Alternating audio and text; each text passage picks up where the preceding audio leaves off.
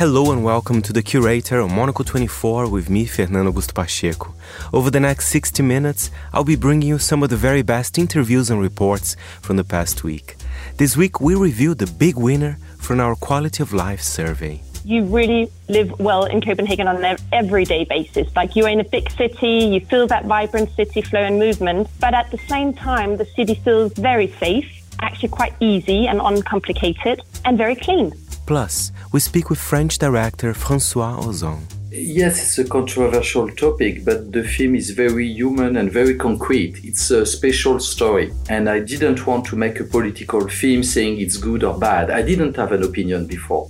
All that and much more in the next hour, here on The Curator with me, Fernando Augusto Pacheco.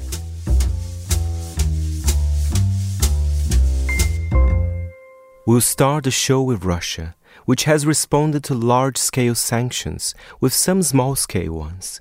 Russia has announced individual sanctions against a small and curious coterie of British politicians and a cohort of British journalists and pundits, among them Mark Galeotti, analyst, author, and a regular voice on Monocle 24. Galeotti tells us more. I just simply was a, a keen eyed journalist from, from Reuters who rang me up saying, I'm sorry to be the bearer of bad news, but and and how do you feel about that? Uh, well, we're about to ask you something. Well, in fact, exactly that question mark. How do you feel about that? I mean, look, rather sad. It has to be said. I mean, first of all, because look, I, I, I mean, I'm a, I'm a great fan of Russia, the country, as opposed to the, the regime, and very much enjoyed traveling there back and forth, which I did quite a lot and also because obviously in terms of my my work uh, it's one thing to be looking at the open source and talking to people on the phone but there's nothing that beats just being able to poke around the shops and eavesdrop shamelessly on conversations on the train and that kind of thing to kind of help build up the, the texture and the nuance and unfortunately, I suspect that's in part the point. Um, you know, as as Putin moves ahead with the the North Koreanization of Russia, in some ways he he benefits from a vicious caricature of Russia, you know, Russia as Mordor, um, because that allows him to turn to his own population and want to say, look, you, you may not be that ha- happy with me, but look, you see, the West hates you. This is, I'm all you've got. So, one obvious practical consequence of this is presumably that you can't go to Russia until such time as these sanctions might be lifted. Are, are there any others? I mean, I'm not really sure what else they, they could do other than stop you visiting. No, I don't know. I'm, I'm sure such books of mine that are still in Russian libraries are being sort of dragged out as we speak. No, I mean, j- joking apart, this, this, is all it is. I mean, look, th- there is a large degree that this is performative. Um, I mean, of all the journalists, I think Shaun Walker of The Guardian and I are about the only ones who actually travel there much. I mean, it includes, you know, Richard Sharp, chairman of the BBC Board of Governors. Um, you know, I, I don't imagine that he often thinks, you know, what shall I do this weekend? I shall pop to Omsk. Um, and, and likewise, there is this, this list of people associated with it with the defence complex. And, you know, I, I don't know, maybe the deputy chief of UK Strategic Command does actually sort of appreciate the thought of going hunting, shooting, and fishing in Vladivostok, but I, I, doubt it. So, I mean, I think a lot of this is just simply because there were various uh, Russians who were sanctioned by the UK. In, in the traditionally sort of spiteful world of tit for tat, some junior staffer somewhere in the foreign ministry was told up to told to come up with a list and this is what he came up with. Hey, what do you make of the, the somewhat curious inclusion on this list of three MPs from the Democratic Unionist Party? Is, is, has somebody lost something in the translation, or is that a typo, or have they actually done something to upset Moscow? Well, look, I mean, I, I have no particular idea of what, what their sort of public utterances of late have been.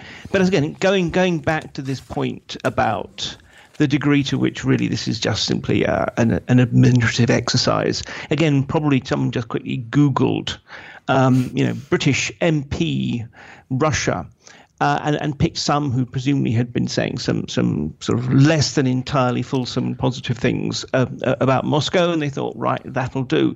Yeah, I mean, this, I, I I would love to feel that there was a kind of a star chamber of the great and the good, the most sort of uh, adroit thinkers about Britain who came up with this list, and that somehow, as a result, you know, Putin himself said that Galeotti he needs to be there. Um, but I alas, don't think so. I mean, has there been just finally any talk among you and your fellow sanctionees of some sort of supper club or a, a, a blazer with a coat of arms on it or a, a tie or something? Um, no, I mean it, it, has has to be said. Not there. There is a distinct lack of collegiality. I mean, we we haven't even got a T-shirt. And now we head to Austria, where animal rights activists are having a field day after the country's health minister said he would like to get rid of Vienna's famous horse-drawn carriages, known as Fiaker. They constitute a big part of the Austrian capital's appeal and are beloved by tourists. So naturally, the city's 21 Fiaker businesses are not happy about it. Monocle's Alexei Korolyov reports. Go anywhere in Vienna's city centre and you'll smell, hear, and see them. The fiaker. Open carriages pulled by sturdy draft horses. This is what gives Vienna its old world charm and considerable tourist revenue. But not everyone is on board.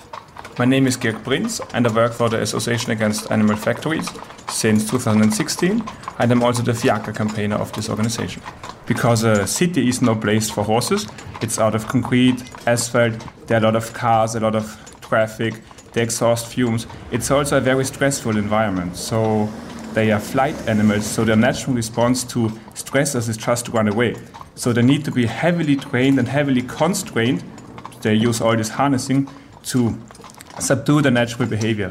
And also the natural behavior would be to move along all the day, eat a little bit, move along but they can't do it. The debate over the fiaker has been going on for years.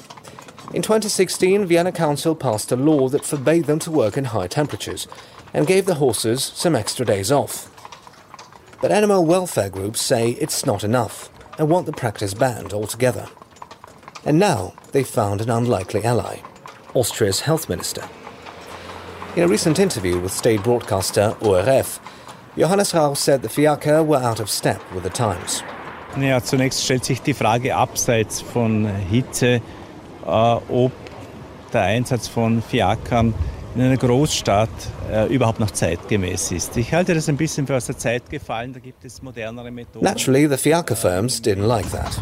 He did not say this on the ground of um, animal welfare, and this is actually what makes me really angry, because if you if you take a look at the career of the minister. He obviously does not have any knowledge about um, horses, and so I think it's quite dangerous actually to give a statement to the public um, about the topic that he does not really know about. Marco Poland is a certified coachman and the founder of Riding Dinner, a company that offers an onboard dining experience. Of course, banning the horse carriages in Vienna would um, would be a fundamental cut into the culture. But um, the cultural argument is not enough because there are also very good points about the health of the horses. We have very strict laws and regulations that we have to go with. So there are 324 carriage horses in Vienna and they get checked by the public veterinarians uh, 2,520 times. Can you talk more about what the fiaker and this culture means to Vienna and Viennese culture? Well, first of all, the whole taxi business, as we know it today, was founded in Vienna on the base of horse carriages. So in 1693, they uh, gave the first licenses to horse carriages to transport people. And that was in Vienna? That was in Vienna. Nowadays, we have even streets that are named after fiacres. We have monuments, we have um, foods, coffees that are named um, after fiacres, so it's uh, still a huge part of the tradition. So, what's the alternative? And what would happen to the 1,200 people currently employed in the fiacre industry? The last word to activist Georg Prinz. Yeah, during the COVID crisis, the, almost all of them also found other jobs, and of course, it's a social thing. And of course, if we ban it, we have the yeah duty to, to find new jobs for them or to do a social fund to to do this. And they could could do uh, electric courses. So even some fiaker businesses are doing this electric old timers. So this is our suggestion: just remove the, the horse, use an electric engine, then it's the same condition, it's the same carriage driver, and they still can do their job. For Monocle in Vienna, I'm Alexei Korolyov.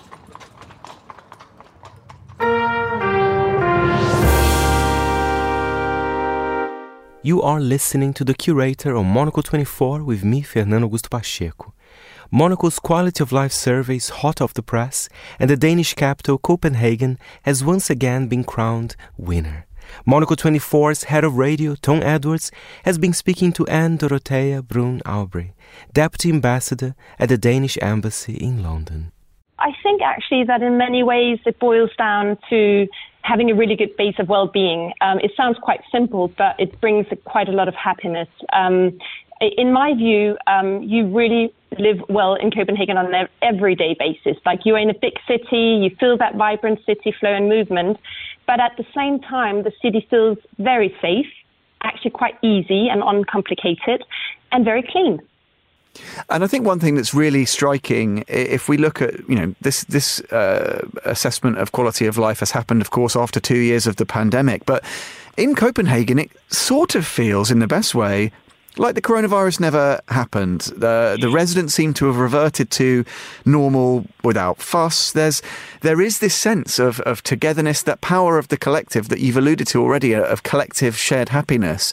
Is that think, is, is, that why they've managed to navigate uh, the pandemic with such alacrity? Yeah, I think I think you're pointing to something very true here. I think that basically, if you go down and you boil it down to what it is about, it's very much about trust. Basically, um, I mean, I think that Danes are, I mean, Danes are first of all considered to have one of the highest levels of trust in each other. Uh, there's like a high general sort of uh, societal trust, which is the ability to trust people you've never met before.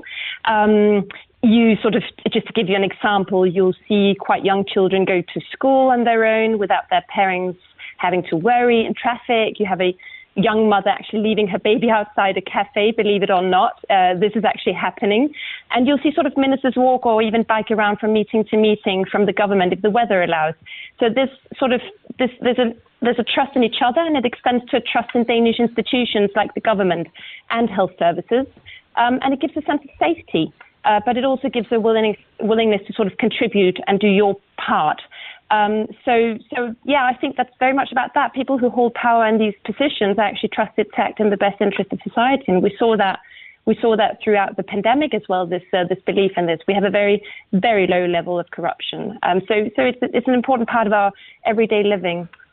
Well, does it follow from that then that residents in Copenhagen and I guess across all of Denmark have uh, trust, therefore, in those institutions and in those officials to navigate the challenges that do lie ahead? Because whilst it is a very positive picture and Copenhagen comes out number one, there are challenges ahead like well, I mean, I guess one of them is because it's such a great place, people want to come and live there, and that provides a challenge in terms of infrastructure and housing. Is there a collective trust and confidence that the institutions and the officials are fit for purpose in meeting that challenge? Yeah, I think I think we are sort of booming, as you say, and I think that there is definitely a challenge ahead of that where we have to keep developing. Um, but I think, um, but I think just to go back to also the city in itself and the sense of collective belonging and togetherness you pointed out, I think that what you saw, interestingly enough, um, also sort of post pandemic, you see a lot of sort of young families choosing to leave bigger cities around the world to have a more simple, easy, and calm life in smaller towns. Um, and this is obviously also in many cases attached to economic cost of living aspects. But I think that on a more value based scale, I think that Copenhagen being vibrant and creative big city, uh, there's also this sort of smaller local community town business around it where you can actually, you know, have a less chaotic and complicated everyday life. So on a more sort of day to day scheme, I think that a lot of people choose to stay in Copenhagen even after uh, this pandemic that we've all been through in big cities. Um, and uh, there will definitely be a need to keep exploring possibilities for housing, as you say. Uh, now, uh, Copenhagen's a great city for biking. One of the very few uh, negative points that I think my colleagues were able to find was um, a bit of a, a, preponderance of rude cyclists, apparently, Dorothea. I don't know whether you would you challenge us on that one, and if you think that maybe there are one or two who could do with brushing up on their manners, how, what's the best way to get Danes to be a little bit more, a little bit more civil when they're uh, on their bikes? Oh, definitely. I mean, there are at least I would say there. Are, I can recognize what you're saying. I think that there is definitely codes to learn when if you do take the challenge of going on your bike. We're pretty kind of Viking style when we go on that bike, and we we're pretty used to doing it every day. So you know, we bike to everything, and we we have our way of going about it. But when people that don't come from Copenhagen get on that bike, they have to be very aware of sort of how to maneuver in it.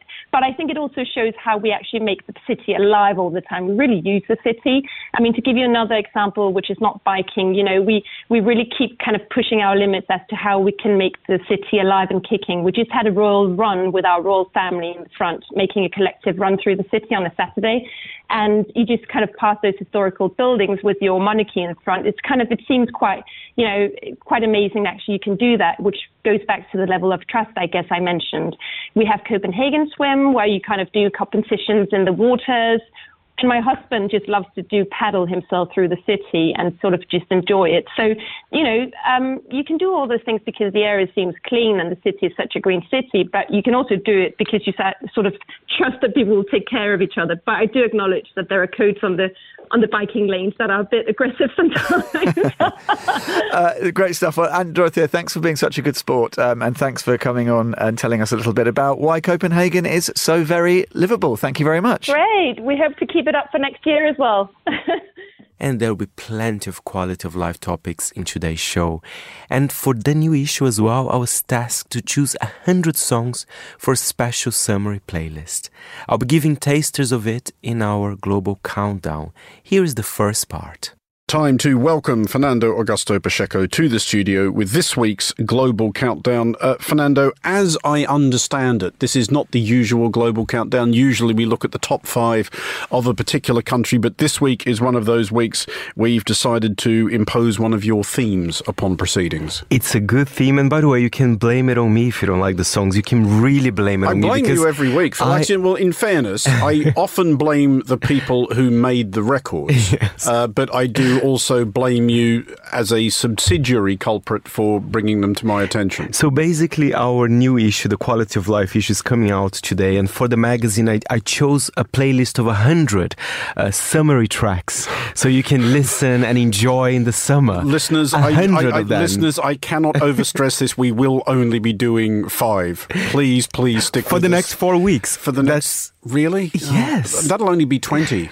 It's just a taster. Of course, you have to buy the magazine if you want to look at the full-on list, and perhaps go to Spotify as well. So, so is is the idea within the context of the magazine that it, which is all about how to improve the quality of life, that your playlist will hope kind of reduce it back to the average, or Absolutely, and I divided the playlist in five moods as well. I think that's five the trick. Moods. So we'll play one track for each mood. The first one track for is, is one of the moods despair, Fernando. Let, well, who knows? I okay. mean, uh, the first one I think you might, perhaps you might like this is road trip. So this is songs that you can have a listen when you're driving to Okinawa or to Brighton or to whatever. Tell me a place in Australia you would like to drive. Um, and anywhere that gets me away from what we're about to hear. Well, I suspect. I do. I do. I do like a road trip. So, and and there is a specific sort of music which I do think works well on road trips. So, so th- th- this this is going to be a country record, isn't it? of course not. this is actually Japanese house music. Oh, uh, we'll have a listen now to Shinichiro Yokota with Night Drive. Let's have a listen.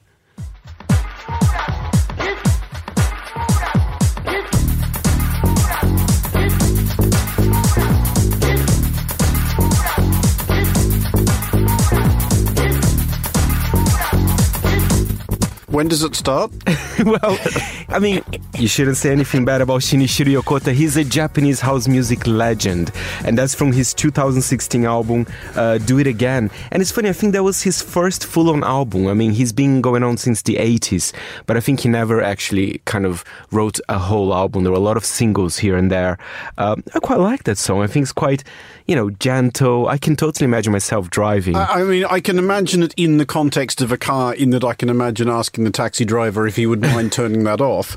Uh, but we will move on to what it says here is apero time, Yes. which I do understand in that this segment of the briefing very often makes me wish I'd had a drink beforehand. So, how how do you see this fitting the summer mood? This is a kind of a pre-dinner uh, drink, so you know something you can dance to, but not too much. So it's not really a club banger, but you know there's the, Is- is- some sims here and there. Is dancing before dinner a thing people do? I think so. What a bit a bit of a pre-dinner dance. I, I, f- I think I actually prefer dancing before dinner because after dinner I usually like to sleep. so uh, Why, why not during? And this this artist actually, I had the pleasure to go to Vienna to interview him for the magazine when we did our Austrian issue. He's a one of the most famous Austrian DJs, and there's a very special guest in this track. that a hotly contested title? Exactly. Well, I'll tell you who is the special guest after. This is Wolfram. What is what is it like? What is it like inside your mind?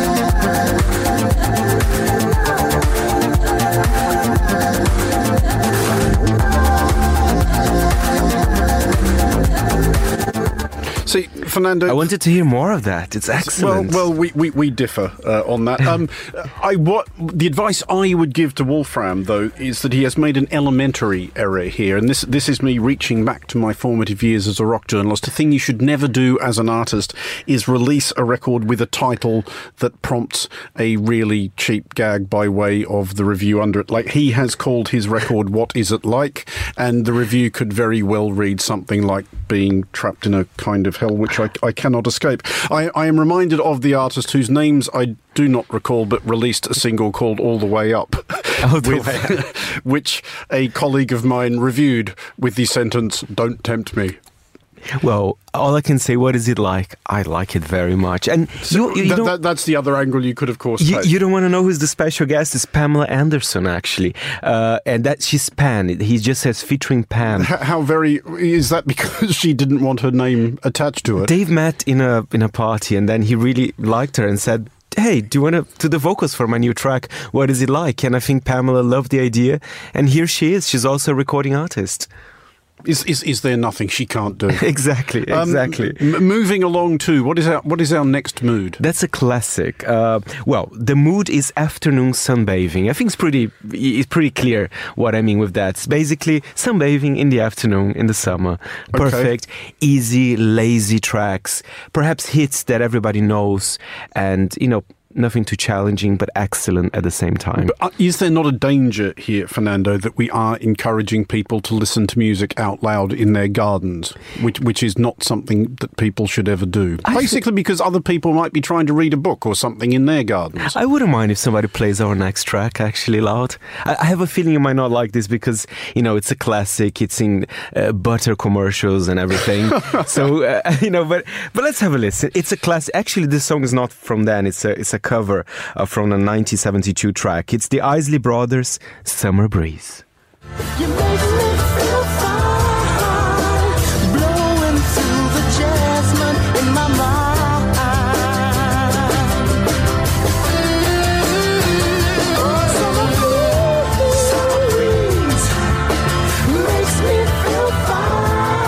I have nothing at all against the Isley Brothers, or at least I didn't until I heard that. I wasn't I wasn't aware they covered it though, but I, I, I do own and indeed listen to records by the Isley Brothers. Fantastic. I mean, look at the lyrics blowing through the jasmine in my mind. I think it's a very beautiful lyric, and I love jasmine as well.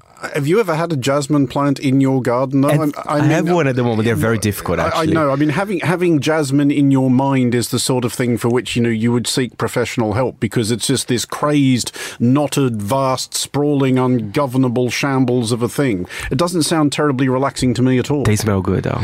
They do. That is that is, that is true. So yeah, six and one, half a dozen of the other.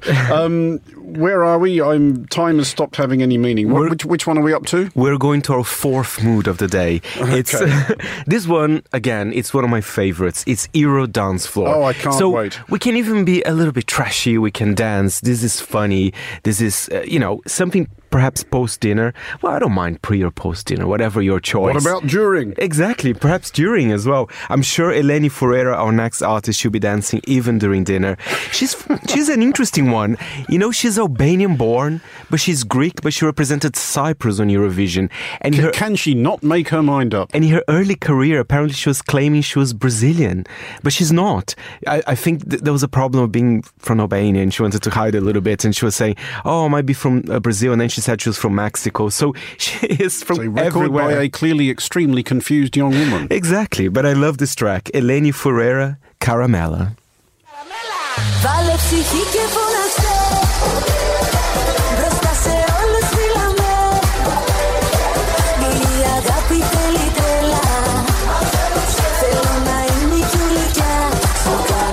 See, that sounds like the kind of record that the kind of person who plays music in their garden plays in their garden.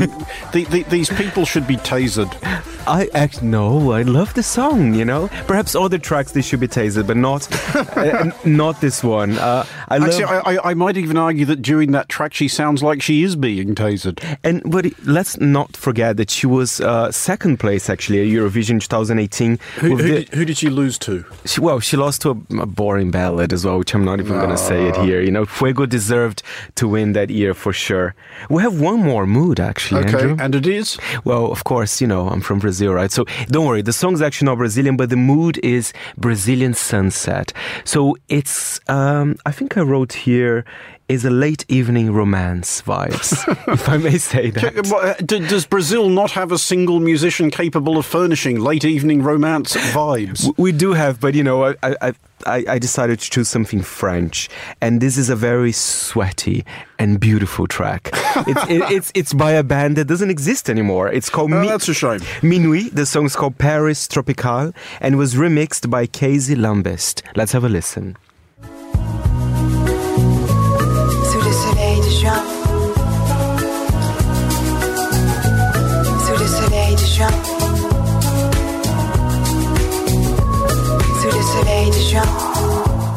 Someone's just literally pressed the French pop button on their keyboard Exactly. there, haven't they? It's it's it, it might be a little bit cliche, but it's wonderful. And the lyrics are, "Let's water the Parisians. They're all sweaty." So.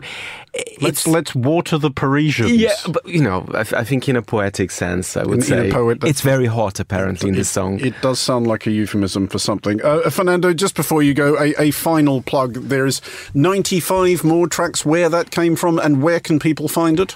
Any newsstand, actually. UBS has over 900 investment analysts from over 100 different countries.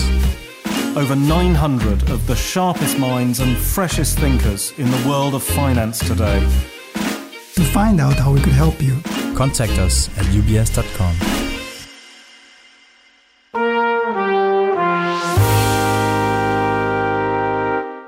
You are with the curator, our weekly highlight show here on Monocle 24.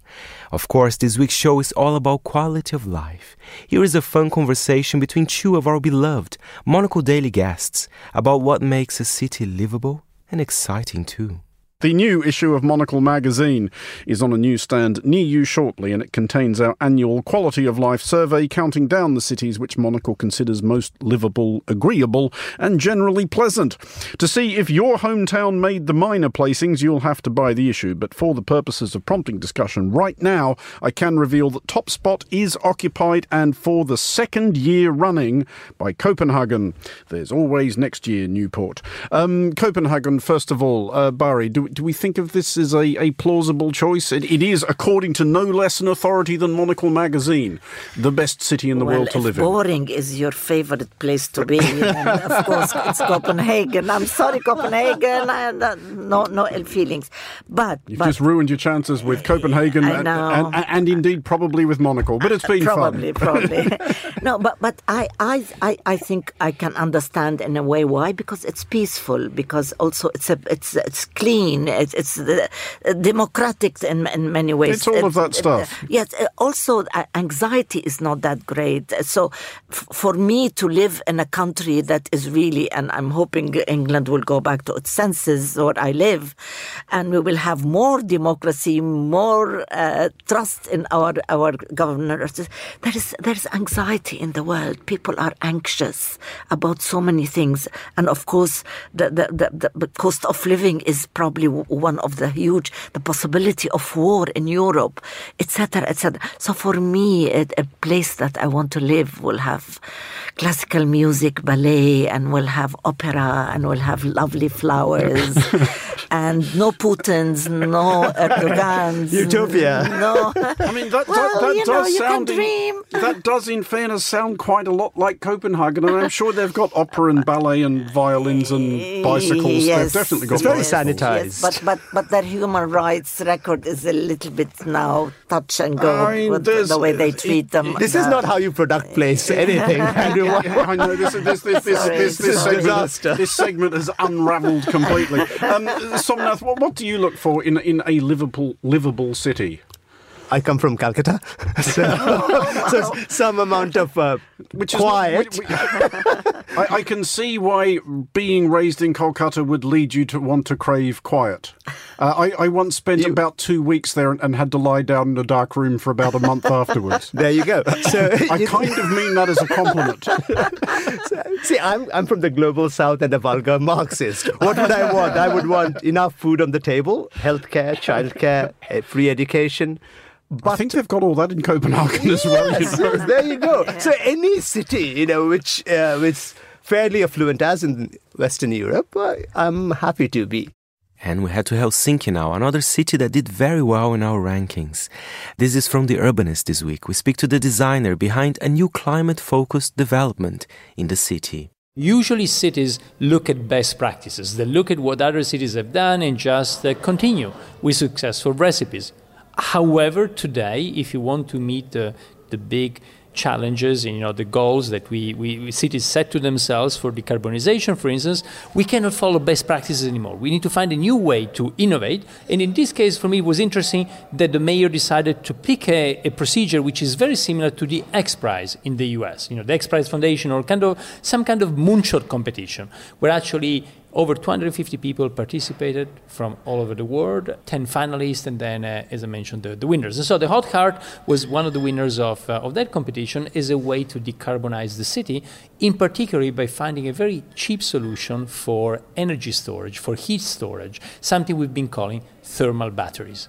Ratti's solution for decarbonizing Helsinki's urban heating is to build hot water reservoirs for storing electricity.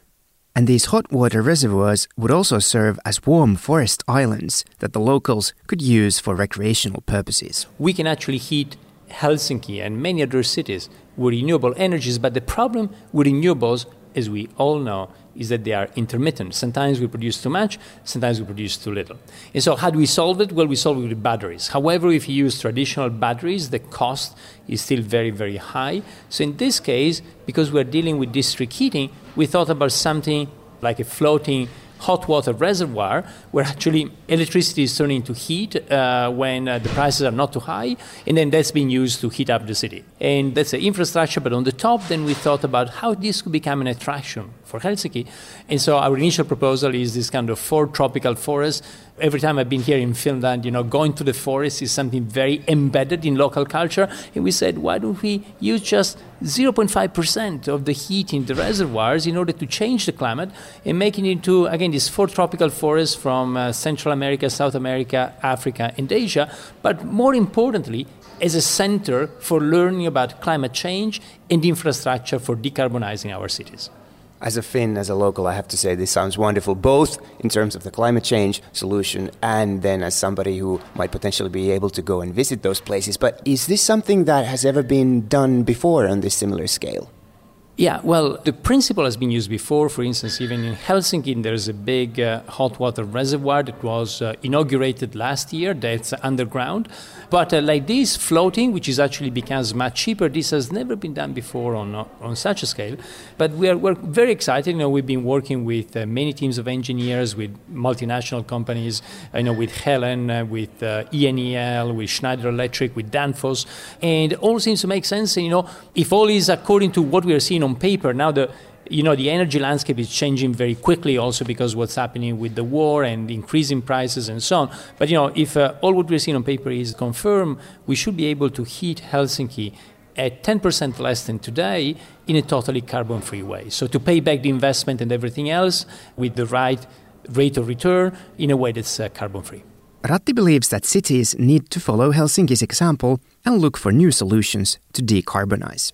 Usually cities, you know, when they want something, will uh, do an RFP and they will ask people, you know, they will look for people who've done the same thing already many, many, many times because that's a way to minimize risk. But uh, of course, if we do this, we keep on repeating lessons from the past. We keep on locking the future into the past, so that's not going to take us to where we need to be, for instance, in terms of decarbonization. So I really believe the cities need to look at new ways of doing things. And, and this example from Helsinki to me was very interesting. I remember from phase one, out of the 250 people, we didn't have all the names, but people asking questions on the webinar were from the Atomic uh, Energy Agency from China, you know, really from all over the world. And I think, you know, that's a way we can come together, share ideas, and innovate faster than if we look just at the past. What are the next steps? I mean, when will it be actually realized? We've been really having a lot of meetings both with uh, the city of Helsinki and also with uh, Helen, the utility company. And actually, some of the meetings are going to happen in uh, this week. Uh, so the plan is to start with a smaller one, a smaller one where we can test everything. Also, you know, the people can get familiar with it. We can also look at the programming on the top of the floating island. So imagine like a smaller one is a test. Uh, and uh, I know that Helen is planning later this year to do a more detailed feasibility for the bigger one, so for the full solution. Bearing in mind the, the city of Helsinki example of this urban heating competition, do you think in general we as societies, when we look for solutions to the climate crisis, do you think we have really unleashed the potential of architects and architecture in this, or can more be done? Yeah, I th- certainly think that much more can be done. I think actually architecture today, if I had to define today's moment in architecture, I will use the word of a great architect and inventor from the past century, Buckminster Fuller. And you know, Buckminster Fuller in, once you know was talking about uh, utopia or oblivion, and I think that if as architects, as designers, we keep on, you know, thinking about beautifying traditional objects and so on, you know, then it's going to be oblivion. You know, then we're going to become more and more irrelevant. But you know, if as designers we really look at the key challenges of our time, and actually climate change is one of them, but think about segregation in our cities, think about, you know, many of the other big challenges we, we are facing, then it can be, like Buckminster Fuller would have said, utopia. So I really think that architecture has to redefine its perimeter, has to redefine its toolkit in order to really engage with the big problems of our time. You are listening to The Curator. And you know what, listeners? I love romantic comedies. I love the genre, and I hate people that are kind of sniffy about it. They are relevant. And that's why Scott Meslow wrote a book about it, From Hollywood with Love. Let's have a listen to my chat with him. My very formative moment for me, my mom's favorite movie is When Harry Met Sally. They actually, when they uh, when they had their anniversary, they did a little mock-up of the cover with my mom and dad as Harry and Sally, and I was pretty little at the time. Uh, but that really stuck with me, and sure enough, that is in fact the first film that I cover in the book. Yes! Oh! Oh! Oh! Oh, God. Oh. I'll have what she's having. And you know, I think it's great that you wrote this book because, of course, romantic comedies have been popular uh, through decades, and we're going to talk even about the resurgence as well. But some people can be quite sniffy about it, right?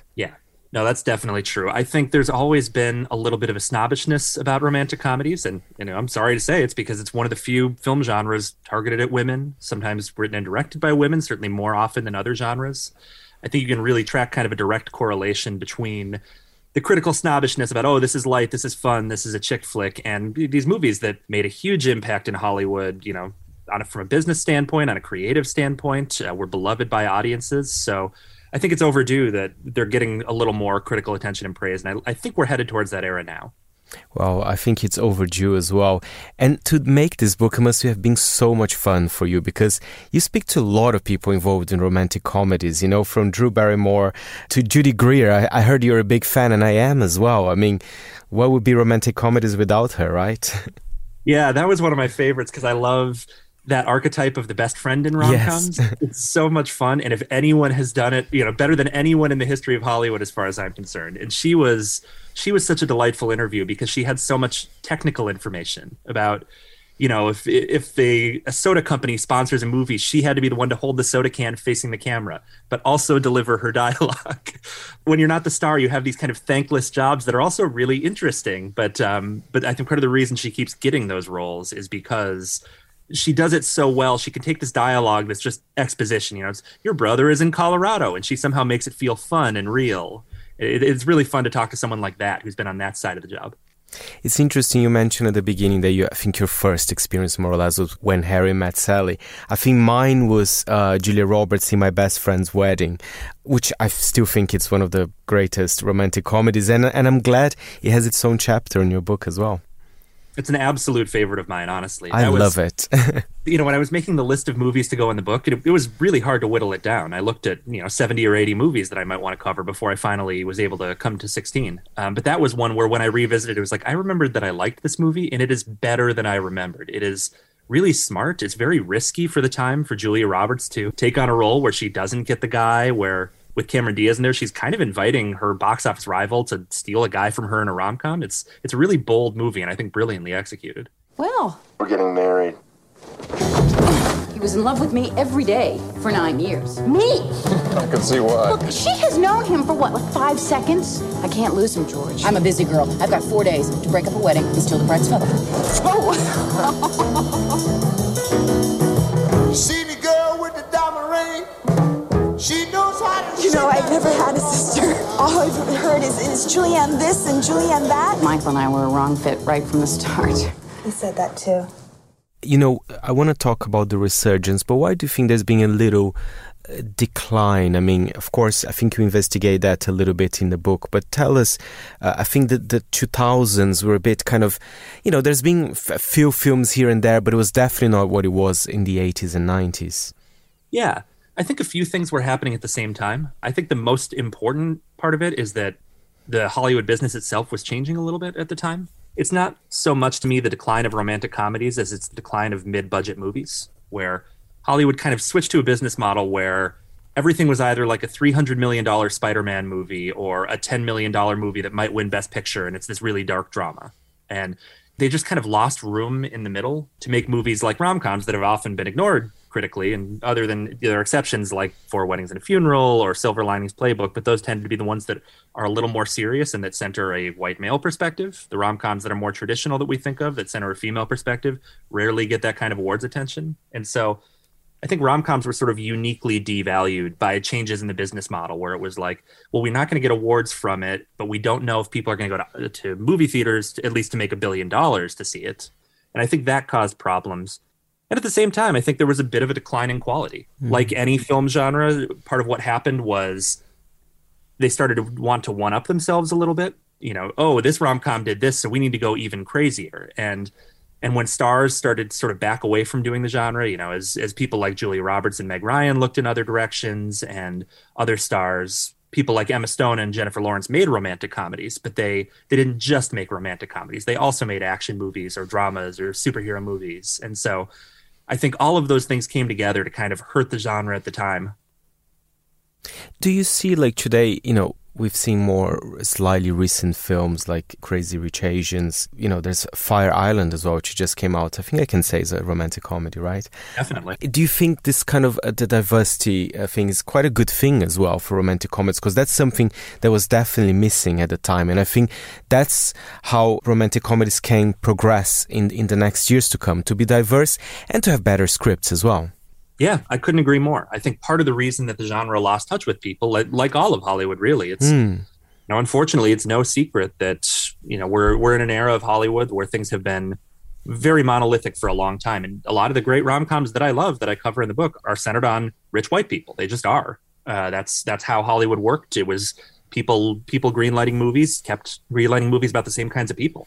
Uh, and I think, like anything in Hollywood, I think things are getting better and they're not as good as they should be. And it never should have been a problem in the first place. But but I'm hopeful that things are getting better. And I think you, you mentioned Crazy Rich Asians, which is the perfect example. You know, that was a movie that when they were shopping, that book was a huge hit. And when they were shopping it around, you know, there were people saying, "Oh, why can't the protagonist be a white woman?" Which is crazy. Like that's clearly clearly not the solution to bringing that to the big screen. But when they did it authentically, you know, when they got that's a majority Asian cast, they they got a, you know people behind the you know producers and a director that really understood the material, and they really they really did it right. And sure enough, you have this massive, you know, hundreds and hundreds of million dollar hit at a time when people are saying rom coms don't work anymore. Like clearly that's not true. A good rom com definitely works. And from the Foreign Desk Explainer this week, Andrew Muller explains the UK government's plan to deport certain migrants to Rwanda, a very controversial decision. In the context of recent weeks, flight from UK airport cancelled does not seem much of a headline. Indeed, such is the shambles that has beset British airports of late that you would more likely hear a yelped demand from some sweating editor to stop the presses if an aircraft departed on time. But one particular cancelled flight is newsworthy. On Tuesday night, a Boeing 767 operated by Spanish charter outfit Privilege Style was supposed to take off from the Ministry of Defence airfield at Boscombe Down, bound for Kigali. Aboard were to have been the first asylum seekers to be relocated from the UK to Rwanda. In the days before departure, the number of passengers was whittled down from 130 or so by legal challenges.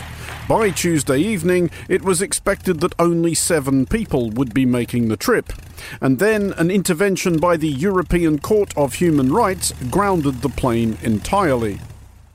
The UK's Home Secretary, Priti Patel, has nevertheless insisted that this is not the end of the Rwanda escapade and that preparations for the next flight are afoot. I want to make something absolutely clear today, Madam Deputy Speaker.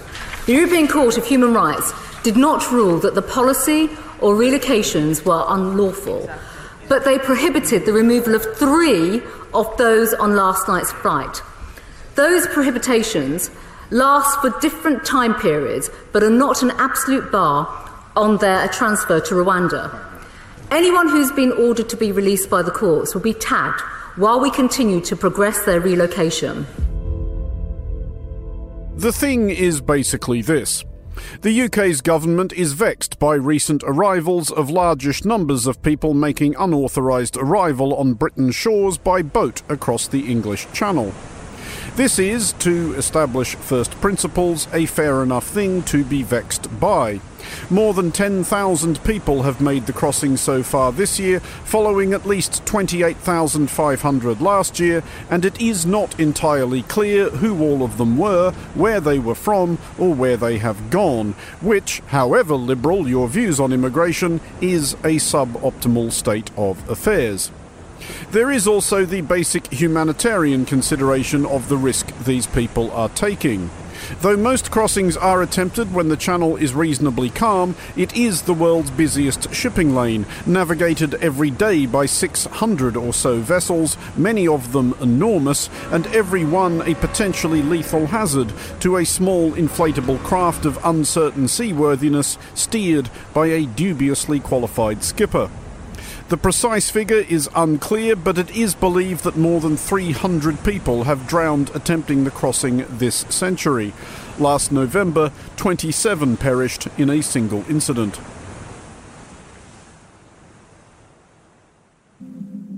So everybody agrees that there is a problem, and even if a great many people vastly overestimate, grand scheme of things, how serious the problem is, the optics of it are terrible, especially for the UK's current government, elected as it was on thunderous promises of controlling the nation's borders, something the UK's current government could not manage, even when a pandemic gave it not merely an excuse, but an actual reason.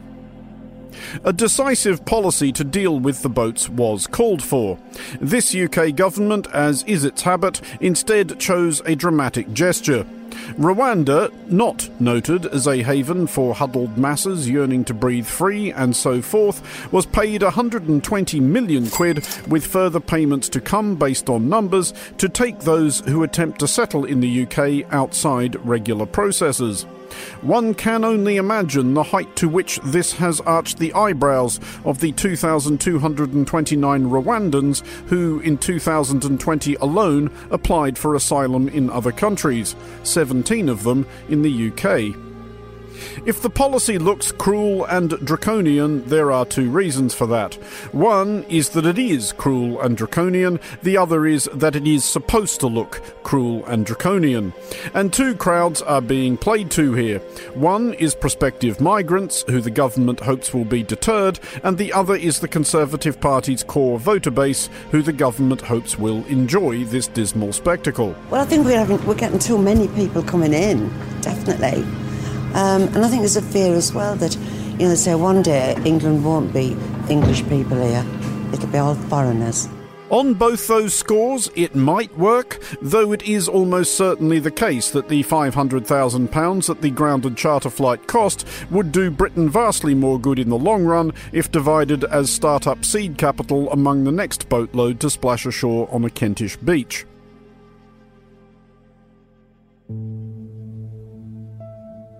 But the depressing reality is that while the thwarting of the Rwanda plan, for the time being at least, may look like a humiliating defeat for the UK's government, this is a game which the UK's government cannot lose. If the plane had taken off, and if any subsequent plane does take off, the UK's government would be able to claim that they were taking bold action to protect the nation's borders. The grounding of this flight, and of any subsequent flights, will enable the UK's government to claim that they tried to take bold action to protect the nation's borders, but were prevented by latte slurping lefty metropolitan lawyers and, more treacherously still, the European Court of Human Rights. The fact that the ECHR has little to do with the EU and is a body of the Council of Europe, of which the UK has been a member since its foundation in 1949, or that the European Convention on Human Rights was drafted substantially by British lawyer David Maxwell Fyfe, later a notably hardcore Conservative Home Secretary, at the encouragement of Winston Churchill, no introduction necessary, are not distinctions that any current Conservative politician or their media cheerleaders will hasten to point out. These are people who, on this and all other issues, want the fight, not the victory. The adjective European will do. For Monocle 24, I'm Andrew Muller.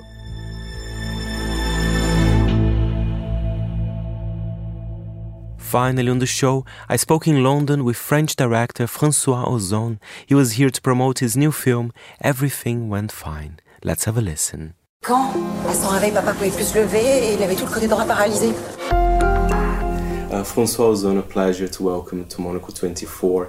Uh, Francois, let's start with the basics. Uh, this film is based on Emmanuel Bernheim, which is someone that you worked very closely to. Mm. What was did it feel quite emotional to you in a way uh, to make this film? Yes, it was uh, it was a big deal because Emmanuel died some years ago, and after her death, I decided to to adapt her book about uh, her father, and uh, it was a way for me to work again with her and to understand maybe much better what she lived with her father, and maybe I understood better uh, what kind of daughter she was. À Berne. Il faudra me donner une dose forte. Depuis mon pontage, j'ai le cœur très solide. And and again, I have to say this film defied expectations. I had a preconception how the film would look like, but there is also a sense of humor to it as well. Because I think people that say, "Oh, it's an euthanasia film," that's too simplistic. it's definitely not what it is, right? No, I think it's a film full of life. And the idea of the film was to be on the side of life because the, the lead character, the father, loves so much life, but he wants to die. That's the paradox because he doesn't have the opportunity to live as he did before. And uh, that was all this paradox I wanted to, to to show in the film. And each time there was some funny moments it was important to have them in the film especially because the the father has a, a kind of black humor a sense of humor which is very special uh, with his daughter. So so yes it was the idea was to make a film about life more than about death and I think André Dussolier, he did such a fantastic job as well. And because the character, as I say, you know, he's not kind of this perfect guy. He, he can No, be a little bit not not. likable at Yeah. times as well. So that must be quite a, a difficult thing to portray. He could have come across even worse, but there was a nice balance in there. I think the father is someone very selfish, but very clever and charming at the same time. And I love his kind of complex character. You know, they are not totally black or totally white. He's not always likable, but that's something which is very uh, strong to explore for an actor and for me as a director. So we worked a lot with André Dussolier on the on the character, and we had a very uh, precious uh, thing to help us to to describe this character. It was the real tape. Uh, of Emmanuel with her father, because in the film, in the reality, uh, uh, the notary asked to Emmanuel to film her father saying, "I want to die," to be to have a to have a, a proof of his desire of dying. So we had this real tape, and it was so, so moving for us, for Andre and I, to to to see it. We saw it together, and after we used it to to to to create this, this character. Did you change much of the script uh, to add some some of your elements from the films, from, from your films usually or not? I I made some research about the family because some elements were not in in the in the book, and there there, there are, I had the feeling there there was some kind of uh, gaps I needed to fill, and uh, so I spoke a lot with Emmanuel's husband and with her sister, who is still alive, and they give me some. Uh, uh, clue elements which help me to to describe more the complexity of his family. For example, the Holocaust uh, background of the family, which was not in the book, and uh, the character of the mother was not totally described. She didn't really exist in the book, and for me, it was important to have her in in in the film because she's an artist too. She's a sculptor and a great sculptor, and I was so surprised that Emmanuel never told me about her mother. So it was important to, to put her in, in the film. And how was it to work with Sophie Marceau? I mean, you've worked with, you know, the best French actresses, and but you never worked with her. That, that must be quite a special one as well, right? It was an honor to work with her because uh, she refused so many films. She refused me already many times uh, some films, but this time she was totally involved in the story and she we are very happy to work together. I think Sophie is someone who started very young as an actress, and I think I'm not sure she decided to become an actress. So it's complex for her sometimes to make film or not. And uh, this time, she, she, I think she she loved the story. She was very interested in Emmanuel Bernheim's life, and uh, and there, il y avait des échos dans sa propre vie. And the, her, the Emmanuel Bernheim's life resonated with hers. Life. De toute façon, c'est à toi qui l'a demandé. C'est un mauvais père. Mais je l'aime. J'aurais adoré l'avoir comme ami. Alors aide-le. And it's one thing interesting. I found, I found that even uh, the character of André Dussolier. Did you use prosthetics? I mean, I don't know. It looked quite realistic actually when he after he had a stroke. You know, what, what was the the effects there? We had some special effects, some makeup. You know, Mm, he it's had really good, free actually. free morning, two hours. We had a lot of uh, of video of people uh, having a stroke, so it was not complex. But for him, he had to he had to to work with an orthophonist to have the the, the way of talking where, when you have this kind of things, and uh, and he made a lot of uh, work, you know, to. But he's he's very professional, so it was very easy. That's all we've got time for this week's edition of The Curator. The show is produced by David Stevens and presented by me, Fernando Augusto Pacheco. Join us again next week. Thanks for listening.